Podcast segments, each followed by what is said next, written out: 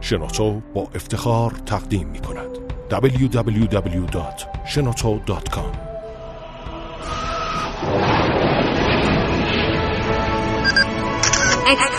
کاوشگر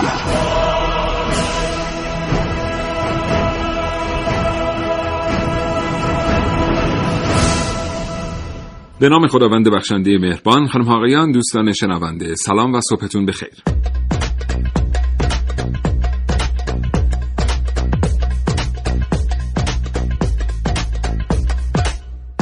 کاوشگر رو میشنوید از رادیو جوان.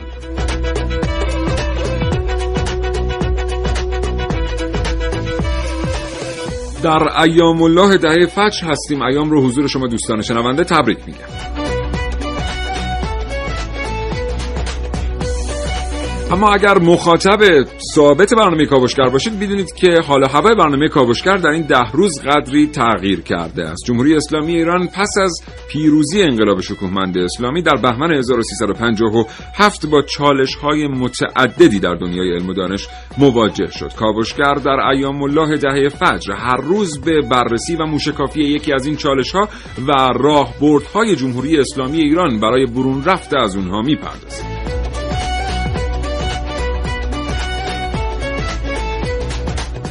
یکی از این چالش ها که چالش بسیار مهمی هم بود تأمین دارو برای مردم ایران بود. پس از انقلاب 1357 از اونجا که بسیاری از شرکت های تولید کننده دارو شرکت های بین المللی در ایران شعباتی رو داشتن و داروهایی رو به ایران وارد می‌کردن. پس از بهمن ماه 1357 ورود بسیاری از محصولات دارویی به کشور محدود شد. بنابراین جمهوری اسلامی ایران باید تدابیری رو میاندیشید که بتونه داروی مورد نیاز مردم رو تامین ícone.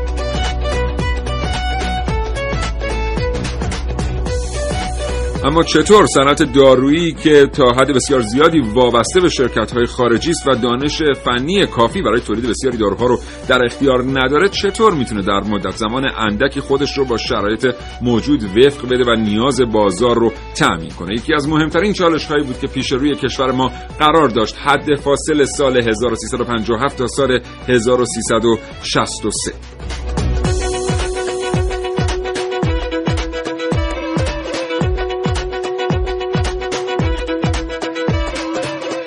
اگر زندگی روزمره فرصت مطالعه کردن را از شما سلب کرده برنامه کاوشگر را بشنوید. هرچند که کاوشگران جوان معتقد هستند هیچ چیز در زندگی جای کتاب و کتاب خواندن را نمی‌گیره حتی یک برنامه رادیویی خوب.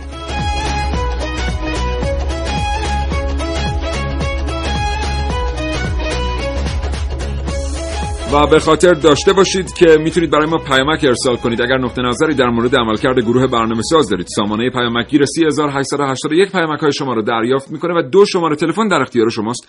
برای اینکه صدای خودتون رو به سایر شنوندگان کاوشگر برسونید. 224000 و 2250 دو شماره تلفنی که تا ساعت 10 صبح تماسهای تلفنی شما رو دریافت می‌کنه. برگزیده ای از آنچه از طرف شما به دست ما رسیده است در برنامه ویژه. تقدیم میشه به مخاطبان کاوشگر. کاوشگر explorer کاوشگر شنیدنی و سرشار از شگفتی. دیگه چجوری ساعت ساعت روز اینا رو یک شنبه تا پنج شنبه نه تا ده صبح.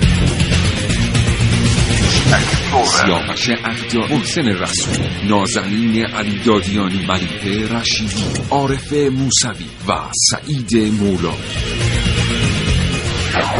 با کاوشگر پیش از 1357 ایران تبدیل شده بود به بازاری به نام برای بسیاری شرکت های تولید کننده غذا و دارو. بنابراین بسیاری از صنایع در این حوزه در ایران وابسته بار آمده بودند و بسیاری از داروها که جزو نیازهای اولیه بیماران در ایران بود هم به همین ترتیب از طریق واردات تأمین می‌شد. اما پس از انقلاب 1357 زمانی که ایران در مقابل بسیاری از قدرت‌های بزرگ دنیا ایستاد همین قدرت‌های بزرگ ورود داروها به ایران رو محدود کردند و جمهوری اسلامی ایران ماند با بازاری که باید تأمینش می‌کرد با نیازی که بیماران به دارو داشتن حداقل در مورد داروهایی که داروهای بسیار بسیار سطح پایین به حساب می آمد اما در مدت زمانی اندک با تلاش دانشمندان در حوزه صنایع دارویی این نیاز پاسخ گفته شد و میشه گفت که مردم آنچنان حس نکردند که چه اتفاقی در پس پرده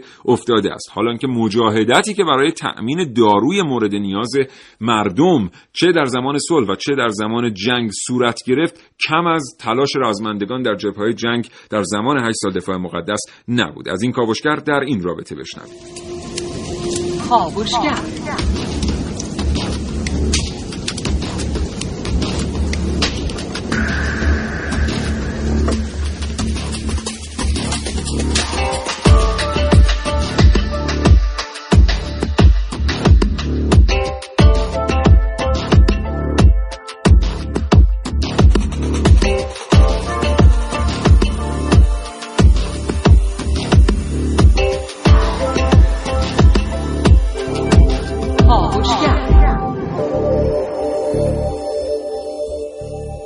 برنامه کاوشگر رو همینجا آغاز می‌کنیم. محسن صبح بخیر. به نام خدا. سلام صبح بخیر خدمت تمام شنوندگان عزیز کاوشگر. حالا اول چطور چه خبر ممنون. شما خوبی؟ متشکرم. تو خب امروز طبق معمول حالا این برنامه های ویژم در مورد دهه فجر می‌خوایم در مورد یکی از چالش علمی صحبت کنیم و اون همطور که شما گفتید صنعت داروسازی مونه و اینکه پس از انقلاب چه اتفاقاتی برای صنعت داروسازیمون افتاد تا ما به مرحله رسیدیم که در حال حاضر می‌تونیم بگیم 100 درصد گروه های دارویی رو داریم در کشور خودمون تولید می‌کنیم. اما نطفه اولین کارخونه داروسازی کشور کی بسته شد؟ چیز حدود 80 سال پیش طرحهای اولیش داده شد و در سال 1334 یعنی تقریبا 60 سال پیش اولین کارخونه تولید دارو در ایران با مشارکت شرکت های چند ملیتی تأسیس میشه. و خب طی اون سالهایی که فعالیت می‌کنن تا سال 57 رقم تولید داروهای داخلی کشورمون رو به رقم 25 درصد کل داروهای موجود در کشور میرسونن. اما از سال 57 که اولین گام مهم در صنعت داروسازی کشور برداشته میشه در همون اوایل جنگ بوده. که اون شرکت چند ملیتی قبل از انقلاب میاد تبدیل میشه به شرکت های داخلی و میاد زیر مجموعه سازمان صنایع ملی ایران فعالیت می‌کنه و همون سالهای اولیه 5 6 تا کارخونه مهم داروسازی کشورمون تأسیس میشن که در حال حاضر هم در حال فعالیت هستن و ما در حال حاضر به جای رسیدیم که همطور که خدمتتون عرض کردم تقریبا 100 درصد گروه های دارویی موجود در دنیا رو در داخل کشورمون داریم تولید می‌کنیم و به رقم صادرات 150 تا 160 میلیون دلار رسیدیم. بله. البته تو بخش واکسن ها و سرم ها خصوص ما خیلی خوب عمل کردیم. تو صنایع دارویی به همین ترتیب ولی این چالش چالشی بسیار جدی بوده. همونطور که محسن گفت فقط یک چهارم داروهای موجود در بازار تا سال 1357 در ایران تولید می شده و نکته جالب اینه که همون یک چهارم هم که در ایران تولید می شده به دست شرکت های کاملا ایرانی تولید نمی شده بلکه اینها شرکت های چند ملیتی بودن بسیارشون وابسته بودن به دیپلماسی کشورهای غربی. و همون موقعی که ایران به بهمن ماه 1357 نزدیک میشه دیگه ورود دانش فنی به ایران رو متوقف می‌کنن و خیلی هاشون آهنگ ترک کردن ایران رو مینوازن حالا بعد از انقلاب چه اتفاقاتی میفته این رو از کارشناسانمون این برنامه خواهیم شنید. با کاوشگر همراه باشید تا حوالی ساعت ده صبح.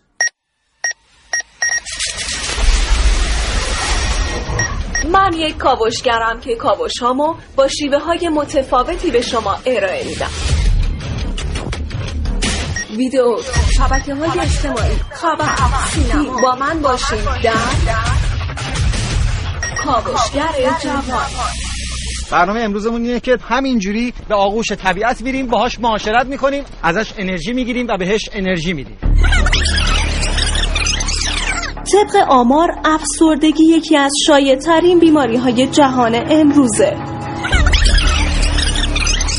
زعفران. یک گیاه اعجاب انگیز که حتما شنیدید میگن شادی بخشه. اما باید بهتون بگم که این اتفاق کاملا حقیقت داره. حالا به جای داروهای شیمیایی ضد افسردگی که عوارض شدیدی دارن دانشمندان ما از زعفران یک داروی سالم و بدون عوارض برای درمان افسردگی ساختن. الان همکارای من موفق شدن که در اتحادیه اروپا محصولاتمون رو ثبت کنم همونجور که ملاحظه میفرمایید افزایش آمار افسردگی تو این کشورها یکی از دلایلیه که ما به عنوان بازار هدف انتخاب کردیم. ولی ساخت داروهای گیاهی توی این سرزمین به همین جا خلاصه نمیشه. از روزگاران قدیم حکیم ابن سینا با گیاهان دارویش در زمان خودش معجزه می‌کرد. حالا هنوز هم محققان ایرانی به روش ابن سینا با داروهای گیاهی زندگی معجزه می‌کنن. از داروهای گیاهی و بدون عوارض برای درمان بیماری ام تا گیاه دارویی زعفران برای درمان افسردگی. داروی بسیار مناسب و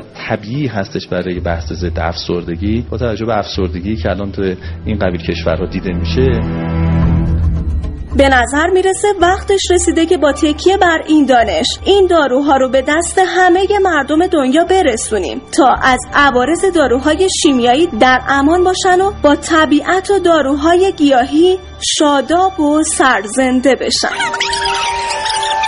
برنامه امروزمون اینه که همینجوری به آغوش طبیعت میریم باهاش معاشرت می‌کنیم ازش انرژی می‌گیریم و بهش انرژی میدیم.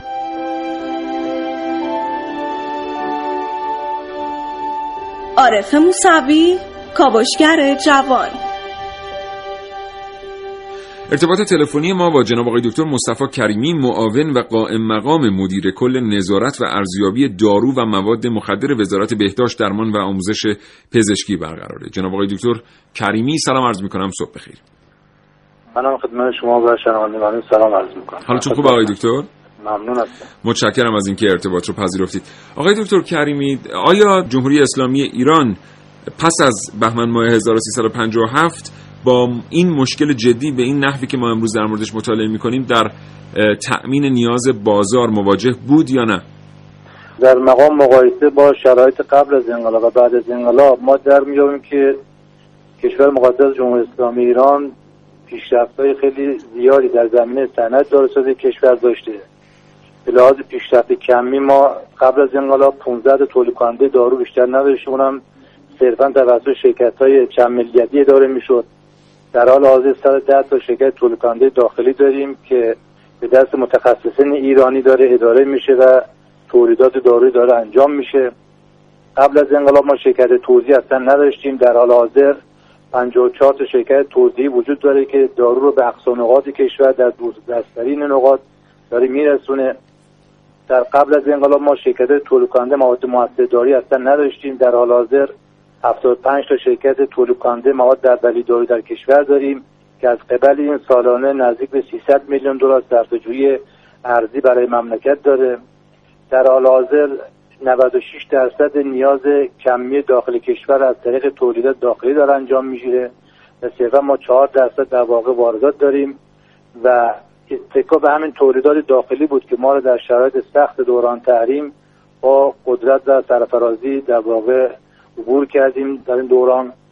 و به لحاظ کیفی هم ما الان درمان بیماری ها رو با تولیدات داخلی داریم انجام میدیم و مطالعاتی که تو بحثای مقایسه‌ای با برندهای اصلی داروهای دنیا در داخل کشور شرکت های تولید کننده داخلی ما داره انجام میده نشان از کیفیت خوب و مطلوب شرکت های تولید داخلی هستش و رضایت مطلوبی در زمینه وجود داره.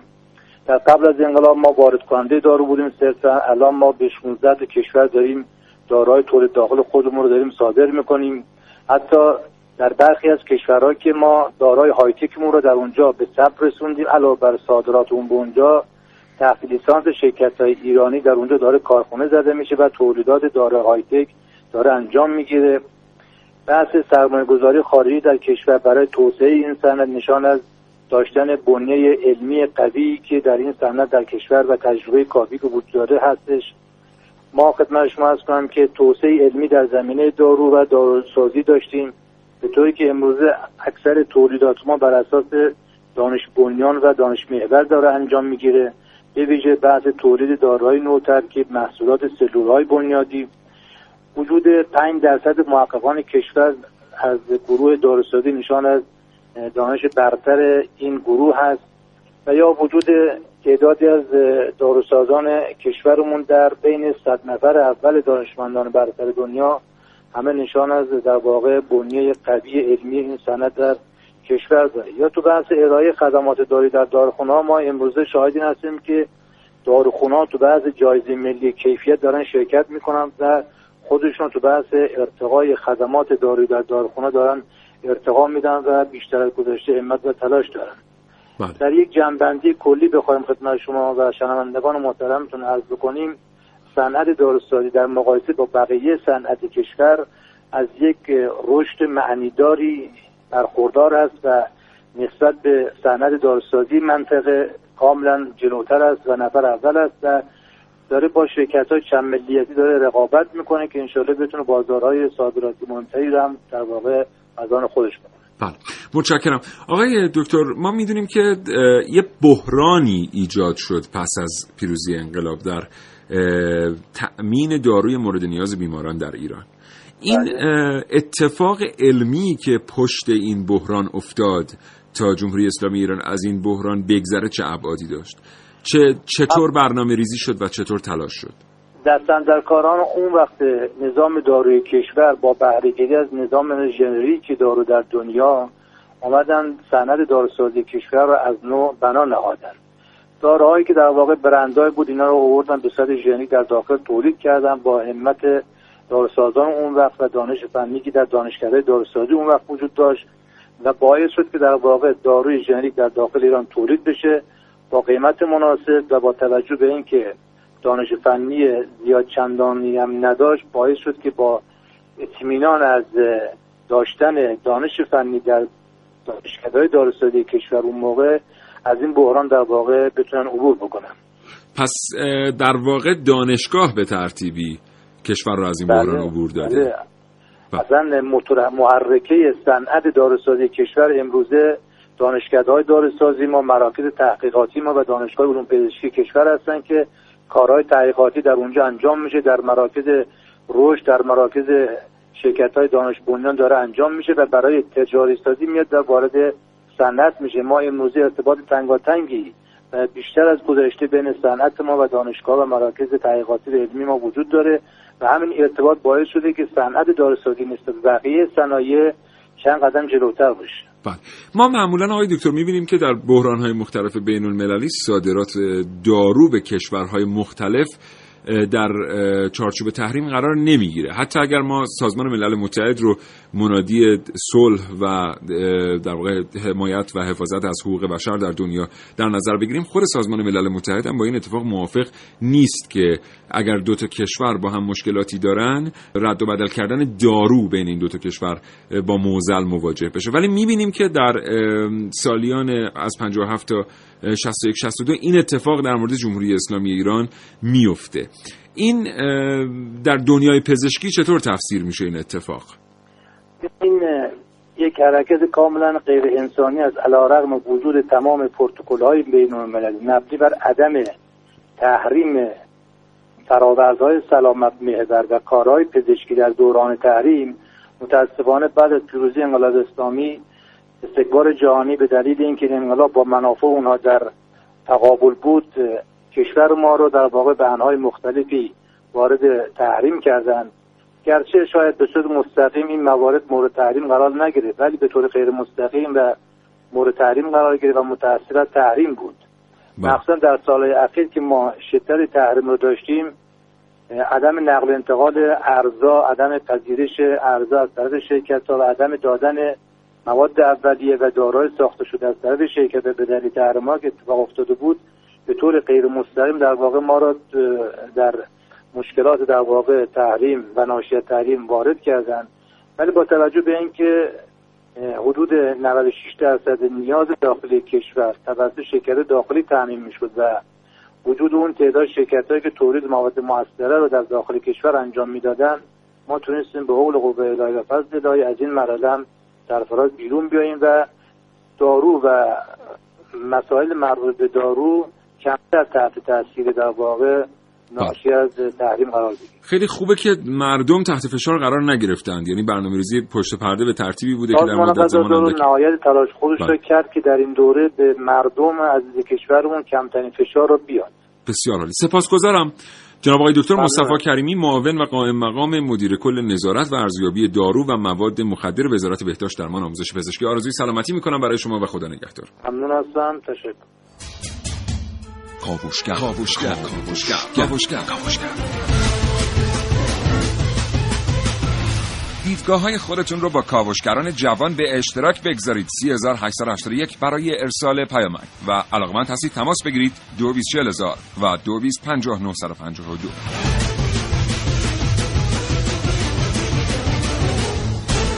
خب همونطور که شنیدید به نظر می‌رسه که دانشگاه پل اصلی عبور جمهوری اسلامی ایران از این بحران بوده محسن بله و جالب بدونید که در منطقه ما بیشترین دانشگاه‌های داروسازی رو داریم که حالا یکیش همین پایین ونک دانشگاه داروسازی دانشگاه شهید بهشتی. بله. آره بسیار دانشگاه داروسازی موفقی و جالبه در کشور ما بعد از تهران تبریز و گیلان قطبهای داروسازی کشورمون هستن و از بله. نظر پتانسیل نیروی انسانی که فعال در حوزه داروسازی 5 درصد محققین کشورمون در حوزه داروسازی فعالیت خیلی عجیب من فکر می‌کردم دانشگاه شیراز بعد از دانشگاه تهران در رتبه دوم باشه.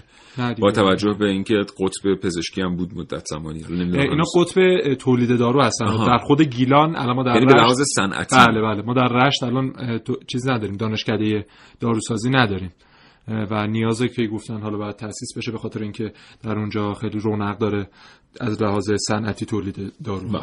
خب ما در صدور محصولات دانش بنیان خیلی سخت به نتیجه می‌رسیم در دنیا یعنی هر کشوری تا بیاد مثلا به یک رقم صرفه جویی یا صادرات در مقیاس میلیون دلار برسه باید هزینه خیلی گزافی رو صرف کنه بله. مثلا اگه ما بخوایم نرم افزار بفروشیم یه روزی به دنیا و این نرم افزار رو به قیمت قابل قبولی بفروشیم بعد زیر هایی رو مهیا بکنیم آدمهایی رو تربیت بکنیم محققینی بیان نرم افزارهای اولیه‌ای رو تولید بکنن این نرم افزارها با برونگرایی با استانداردهای جهانی یکسان بشه با نیازهای مردم جهان در نهایت فروخته بشه.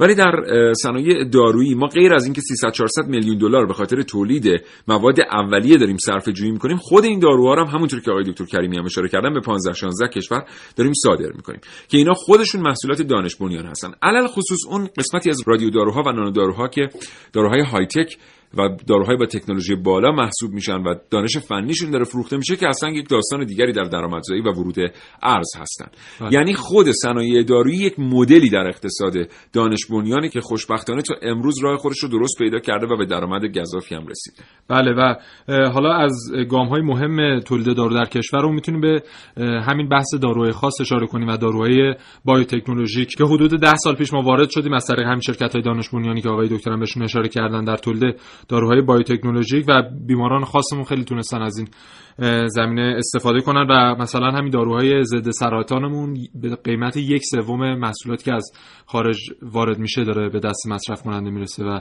از لحاظ حالا هزینه ها خیلی کمک کرده به بیمارانمون. دو نمونه از داروهای خاصمون رو من اشاره کنم بهشون. یکی داروی ریتوکسیماب که مختص بیماران سرطانیه یکی هم تراستوزوماب که اینها جفتشون در دنیا اولیش. در دانمارک فقط تولید میشه و در ایران یعنی ایران جزو کشورهای برتری هست که داره این دارو رو تولید می‌کنه. و داروی تراستوزوماب هم اولین کشور تولید کنندش امریکا و در رده بعدی هم ایران قرار داره. و اما سند چشم انداز صنعت داروسازیمون به چه شکله؟ ما طی یک برنامه سه ساله باید برسیم به رقم 500 میلیون دلار صادرات دارو که در حال حاضر فقط 150 میلیون دلاره و در حال حاضر وارداتمون هم یک میلیارد دلاره که هر چقدر ما بتونیم تولید داخلی دارومون رو افزایش بدیم می‌تونیم هم اون بخش صادراتمون رو تامین کنیم هم از بخش وارداتمون کم کنیم.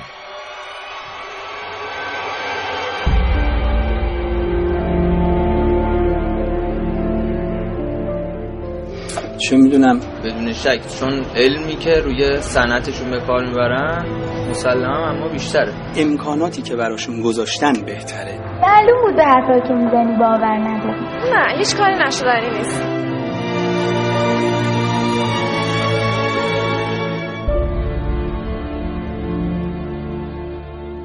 حالا برای شما پیش اومده چیزی که خرابه رو بخواین تعمیر کنید ولی از شانس شما کلا خرابتر شده. طرف می‌زنه به جای اینکه کارو درستتر بکنه خرابتر می‌کنه.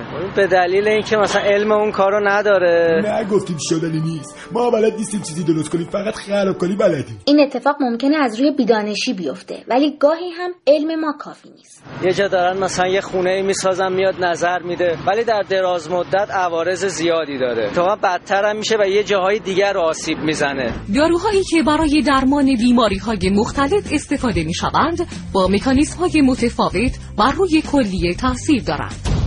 یه دارو هم می‌تونه تو بدن ما این اتفاق رو رقم بزنه. مگه یه راه حل جدید پیدا شه؟ دکتر فرزاد اخلاقی هستم علم نانو در همه زمینه های شیمی و تکنولوژی پیشرفت کرده. در زمینه تولید دارو علم نانو نقش عمده ای نداره بلکه اثر علم نانو در تهیه نانو داروها استفاده از دارو دقیقا در محل مورد نیاز محل اثر خودشه. نانو داروها در درمان سرطان در شیمی درمانی می‌تونن در محل سرطان اثر کنن و به این ترتیب عوارض داروهای شیمی درمانی که بسیار شدید هست در کل بدن گسترش پیدا نکنه داروهای معمولی در تمام بدن منتشر میشن. مثلا ما برای یک شیمی درمانی مثلا سرطان معده وقتی دارو رو به طور گسترده میدیم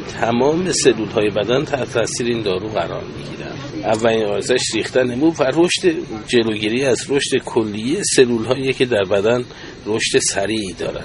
از اون موقع هم که برگشتیم تمام تلاش ما این بوده که بتونیم فقط کار صرف محض تحقیقاتی یا مثلا آموزش انجام ندیم در کنارش بتونیم تولید داشته باشیم. این سیستم های نانویی که ما استفاده می‌کنیم تاثیر داروها رو خیلی بهتر می‌کنه عوارض جانبیشون رو خیلی بهتر می‌کنه. حالا روزی رسیده که با تواناییمون تونستیم بزنیم به هدف بدون اینکه تیرمون به خطا بره. طرف زندگیشو می‌ذاره وقتشو می‌ذاره علمشو می‌ذاره. عبارتش چیه؟ شما هر کاری بکنی قانون جای تلاشو نمی‌گیره. قانون جای عزم و اراده رو نمی‌گیره.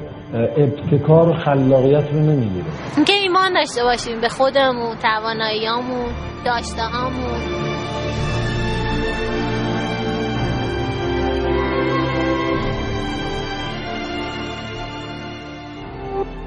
www.shenoto.com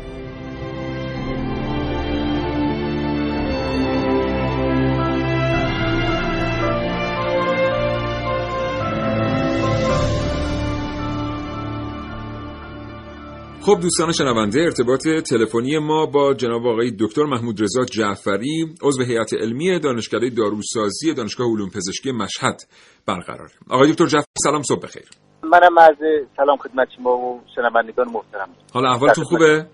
قربان شما آقای دکتر جعفری شما تجربیاتی در زمینه تولید نانو داروهای ضد سرطان دارید. می‌خوایم از شما بشنویم که چه پیچیدگی هایی در تولید این نانو داروها وجود داره و چطور کشور ما دستبندی میشه در میان سایر کشورهای دنیا در این حوزه. خب اول از همه بگم که نانو داروها امروز خیلی زیاد استفاده میشن برای درمان سرطان ما خیلی از داروهای ضد سرطان که عوارضشون زیاده برای شیمی درمانی استفاده میشن به شکل نانو دارو در میاریم که هم عوارضشون کم بشه و هم تاثیرشون بهتر بشه ما در رابطه با این نانو دارویی که الان تو کشورمون تولید می‌کنیم اسم جنریکش به حساب نانولیپوزوم های حاوی داروی ضد سرطان داکسروبوسین هستش که با اسم تجاری سیناداکسوزوم توی ایران الان به فروش میره این از حضور شما که اولین نانو دارویی هستش که توی دنیا به حساب در سال 1995 میلادی تقریبا 20 سال قبل به بازار دنیا اومد. این نانو دارو رو اول آمریکا و کانادا دادن. ما هم حدود سه ساله که این دارو رو توی بازارمون داریم. از نظر پیچیدگی تولید واقعا اینا تولیدشون در مقایسه با داروهای معمول خیلی فرق داره. شما داروهای معمول که مثلا همین فرم معمول محلول داکسیلوبوسین اگه بخوایم کنیم خیلی ساده است. ممکنه یه روز تموم بشه. ولی اینها واقعا کمترن. حداقل حدود دو هفته طول می‌بره. بعد شما وقتی که نانو ذره تولید می‌کنیم باید اندازه ذره بار سطحیش میزان دارو داخل نانو ذره اینها همش باید یک قاعده خاصی باید داشته باشه. از یه حدی نباید بیشتر باشه از یک حدی نباید کمتر باشه. واقعا فوق العاده سختتر هستش خوشبختانه ما تو کشورمون ما الان فناوری تولید این نوع خاص از نانو داروها که اسمش نانو لیپوزوم هستش داریم. بعضی از همکارای ما نانو پارتیکل تولید می‌کنن اون هم در مراحل نهایی هستش که انشالله بیاد تو بازار برای درمان سرطان. و در واقع چون با سرمایه گذاری که ستاد نانو فناوری ریاست جمهوری در رابطه با تولید این نانو داروها کشور انجام داده ما به نسبت دنیا واقعا تو زمینه تولید نانو داروها تو در سطح بالا هست. آقای دکتر وضعیت دانش فنی ما نسبت به سایر کشورهای منطقه چطوره در حال حاضر؟ در منطقه که ما خیلی جلوتریم. منطقه شما مدیترانه رو حساب بکنیم مثلا در رابطه با ترکیه و نمی‌دونم کشورهای دور برمون اینا واقعا از نظر دانش فنی تولید نان و داروها و فرآوردهای بیولوژیک ما واقعا جلو هستیم. یعنی که عملا اونا تولید اینجور فرآورده ها رو ندارن ولی ما الان داریم. ما الان داریم بسن تولید می‌کنیم. بعضی از اینا صادر میشه به خارج و صادراتش الان اطلاعاتی در دست هست که چقدر ارز وارد کشور می‌کنه؟ ما ببینیم همین نان و دارویی که ما تولید می‌کنیم یه چیزی حدود 5 میلیون دلار حدودا واقعیتش ارزبری داره این نان و دارویی که ما تولید می‌کنیم. ولی از اون موقعی که ما به حساب تولید می‌کنیم خوشبختانه خب عملا واردات در رابطه با این دارو فوق العاده کم هست بله.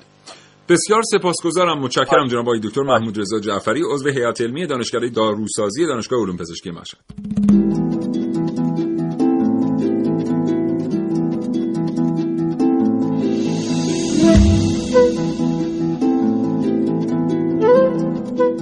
دارو و داروسازی در کشور ما از زمان انقلاب اسلامی به پیشرفت‌های چشمگیری دست پیدا کرده و تربیت نیروهای داروساز خبره هدف اصلی مسئولین در این رشته است.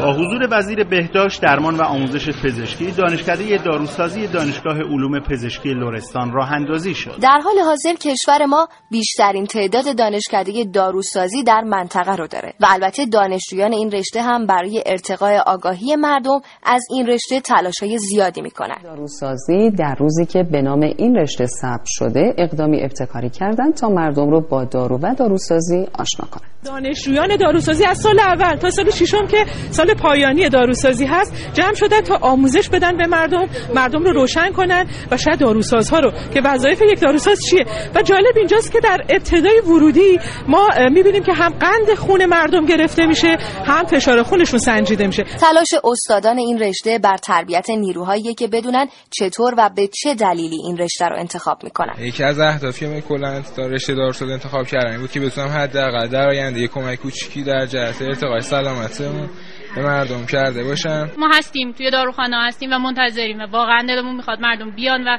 بپرسن و کمکشون باشیم. تعدادمون خدا رو شکر زیاده. و این خبر خوشیه که کشور ما علاوه بر 15 هزار دانشجوی داخلی در زمینه داروسازی پذیرش بین المللی دانشجو هم داره.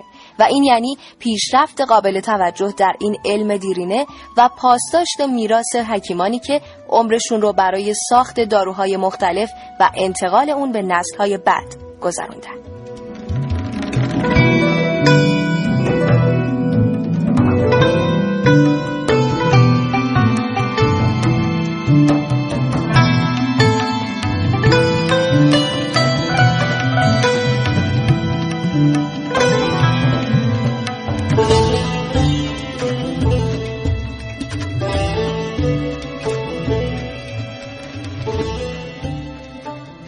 یک بار دیگه سلام می‌کنم به شما که همین الان به جمع شنوندگان شبکه رادیویی جوان پیوسته اید و برنامه کاوشگر رو میشنوید. این برنامه با شما در مورد چالشی صحبت می‌کنیم که انقلاب اسلامی ایران پس از پیروزی با اون مواجه شد. یعنی چالش تأمین داروی مورد نیاز برای بیماران.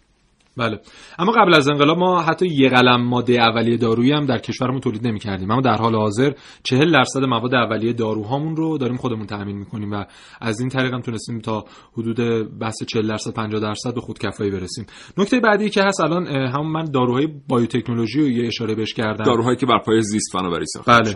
در حال حاضر 140 رقم داروی بایوتکنولوژی تو دنیا تولید میشه که از این 140 قلم 25 قلمش خیلی پرمصرف و گرونه که از این 25 قلم پر مصرف و با ارزش ما 9 قلمش رو داریم در کشورمون تولید می‌کنیم که اینم خودش خیلی قابل توجه هست یه بحث دیگه هم این که ما در نظام نوین داروییمون بیشتر به بحث داروهای شیمیایی توجه کردیم.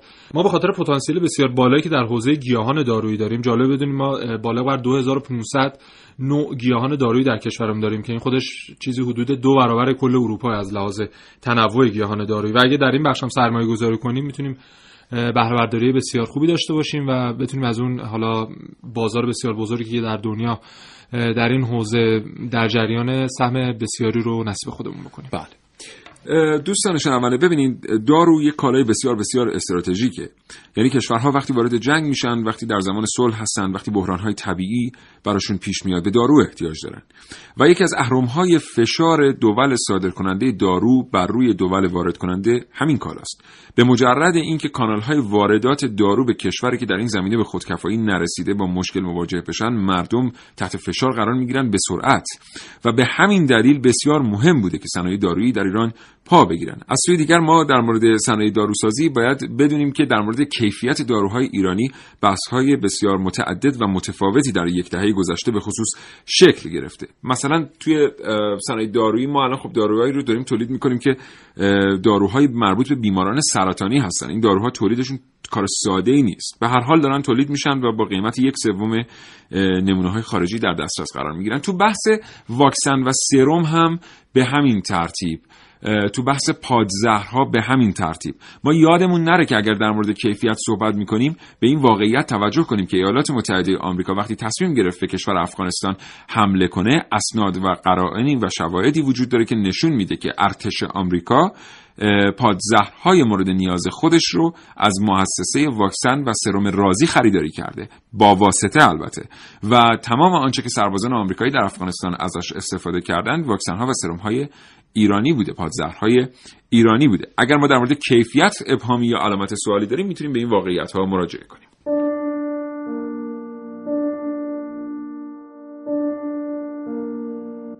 باران ده سالشه. کلاس سوم ابتداییه. الان ده دقیقه است که به همراه مادرش تو داروخونه نشسته و منتظر داروهاش آماده بشن. باران به خودکاری که دست دکتر داروسازه نگاه می‌کنه. خودکاری که رو نسخه داروهای باران مکس کرده و کارش اینه که اگه داروی موجود بود کنارش تیک بزنه و اگه داروی موجود نبود کنارش زبدر بزنه. داروهای باران داروهای خاصی یعنی دکتر داروساز منتظر یکی از نسخه پیچا بره تو انبار رو نگاه کنه ببینه داروهای باران رو دارن یا نه. باراک اوباما 55 سالشه. رئیس جمهور آمریکاست. الان سال 1390 و اینجا کاخ سفیده. باراک اوباما چند ثانیه ای هست که روان نویس به دست پشت میزش نشسته. باراک اوباما می‌خواد با اون روان نویس زیر مجموعی جدید از تحریم ها رو امضا کنه. تحریم هایی که خودش میگه فلج کنندن باعث میشن بانک های ایرانی نتونن با جاهای دیگه دنیا تبادلات مالی انجام بدن. اوباما خوب می‌دونه با وضع این تحریما باعث میشه بانک های ایرانی نتونن اعتبار مالی برای خرید دارو رو تأمین کنن و عملا ایران دیگه نمی‌تونه دارو وارد کنه. خانم دکتر مقدم سی سالشه. اون مدیر یکی از پروژه های مهم تولید داروی کشوره. دکتر مقدم چند ساعته یه قلم دستش رو بدون اینکه حواسش باشه داره قلم رو تو دستاش میچرخونه.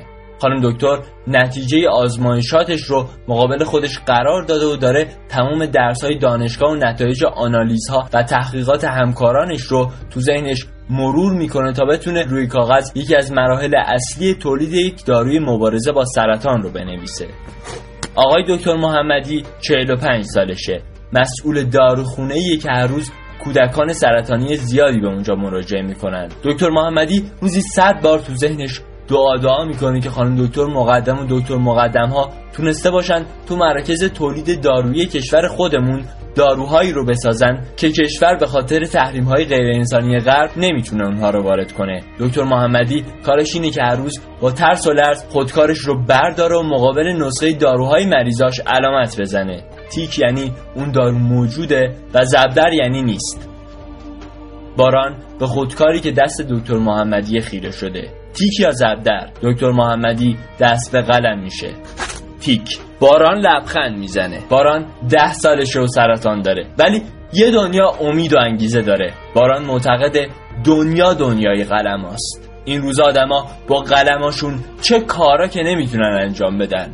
باران می‌خواد درساشو خوب بخونه تا بتونه در آینده یکی بشه مثل دکتر مقدم. باران می‌خواد با قلمش مثل دکتر مقدم معجزه کنه.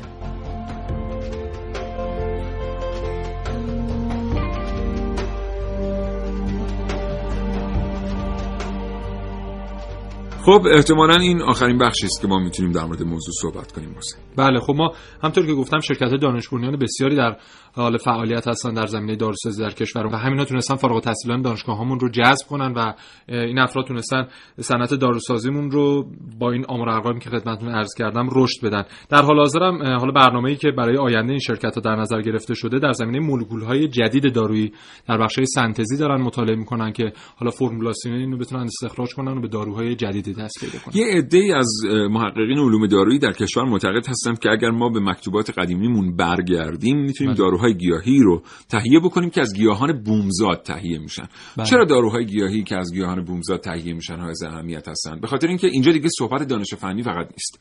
اینکه ما بگیم این دانش فنی رو به دست میاریم که فلان گیاه رو تبدیل به فلان دارو بکنیم این دانش فنی منتقل میشه به کشور فرانسه و متعاقبا کشور فرانسه هم می‌تونه همین دارو رو تولید بکنه. دیگه گزاره ها به این سادگی نیست. چون اگر دانش فنی هم منتقل بشه مدت زمانی طول می‌کشه که کشور فرانسه بتونه اون گیاه رو کشت بده در اون اقلیم. و بسیاری از این گیاهان دارویی که در ایران ما باشون برخورد می‌کنیم بومزاد هستن و غیر از ایران در کشور دیگری به دست نمیان. بنابراین سرمایه گذاری کردن روی اون چیزی که محصولات اولیش و مواد اولیش در واقع فقط در اختیار جمهوری اسلامی ایران قرار داره می‌تونه بسیار سودده باشه. شرکت های دانش بنیان هم همونطور که تو اشاره کردی خیلی در این رابطه کار کردن. سه چهار تا داروی گیاهی هم که تو چهار پنج سال گذشته معرفی شد. اگر نگاه بکنید من اسم نمیارم چون اسم معرف شرکت های داروسازی هم هست. یه سر و صدایی کرد تو دنیا. یکی از این داروها مربوط به التهاب مری بود بله. که اصلا یه سر صدایی ایجاد کرد. از یه گیاه بومزاد تهیه شده بود. الان صادراتی داره و به حال اون شرکت تولید کننده به وضع اوضاعی رسیده و برخی دیگر از داروها که عموما تو حوزه داروهای مربوط به دستگاه گوارش بودن. به هر حال سرمایه گذاری ما اینجا ما رو به سمت اقتصاد دانش بنیان پیش می‌بره و اقتصاد دانش بنیان یکی از مهمترین ارکان اقتصاد مقاومتی امیدوارم که یه روز مثلا بشنویم که 80 درصد مواد اولیه مورد نیاز برای صنایع داروسازی در کشور تولید میشه نه 40 درصدش. یک نکته هم که در مورد حالا بازار گیاهان دارویی هست و داروهای گیاهی اینه که ما در داخل کشورمون هم یه مقدار بازار مصرفی داروهای گیاهیمون کمه.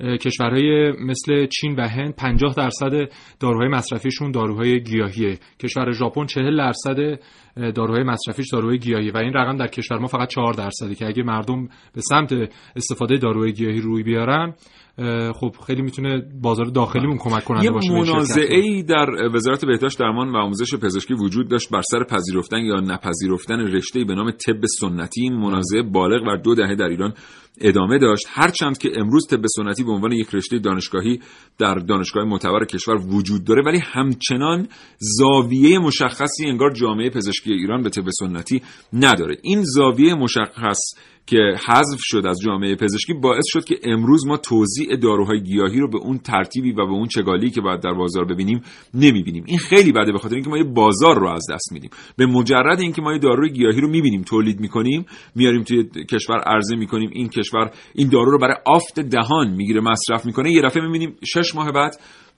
این دارو صادر میشه. چرا؟ چون ما در منطقه به لحاظ جغرافیایی زندگی می‌کنیم که بیشتر همسایگان ما فاقد دانش فنی تولید بله.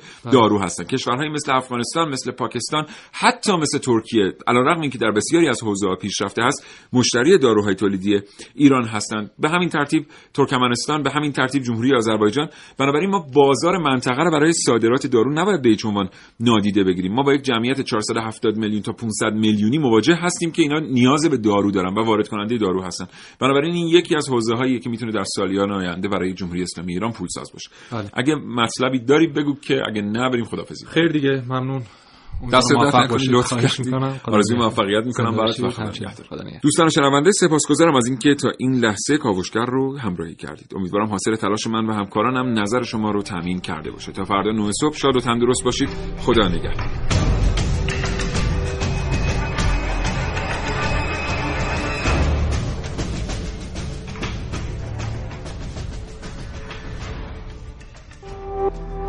شراتو ارائه دهنده پادکست های صوتی فارسی.